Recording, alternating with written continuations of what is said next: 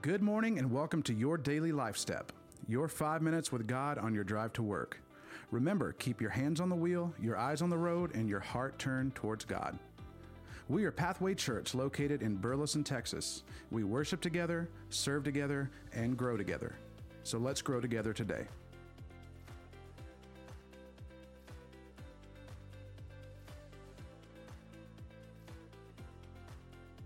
Day 4, Judges 6, verses 13 through 16.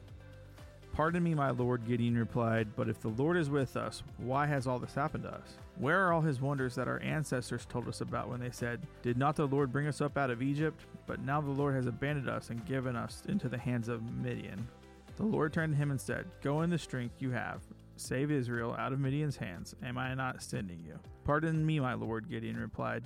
But how can I save Israel? My clan is the weakest in Manasseh, and I am the least in my family.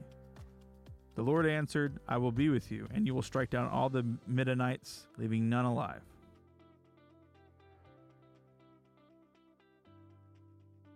What do you have in common with Gideon? How does God deal with our inadequacies?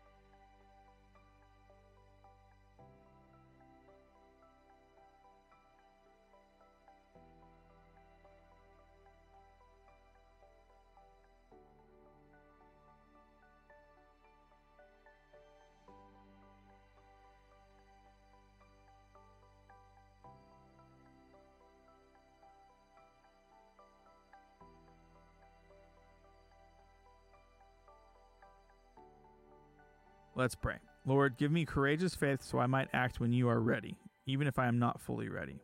Amen.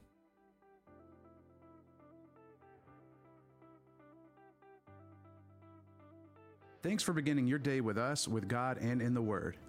Go make today a great day. We'll see you tomorrow.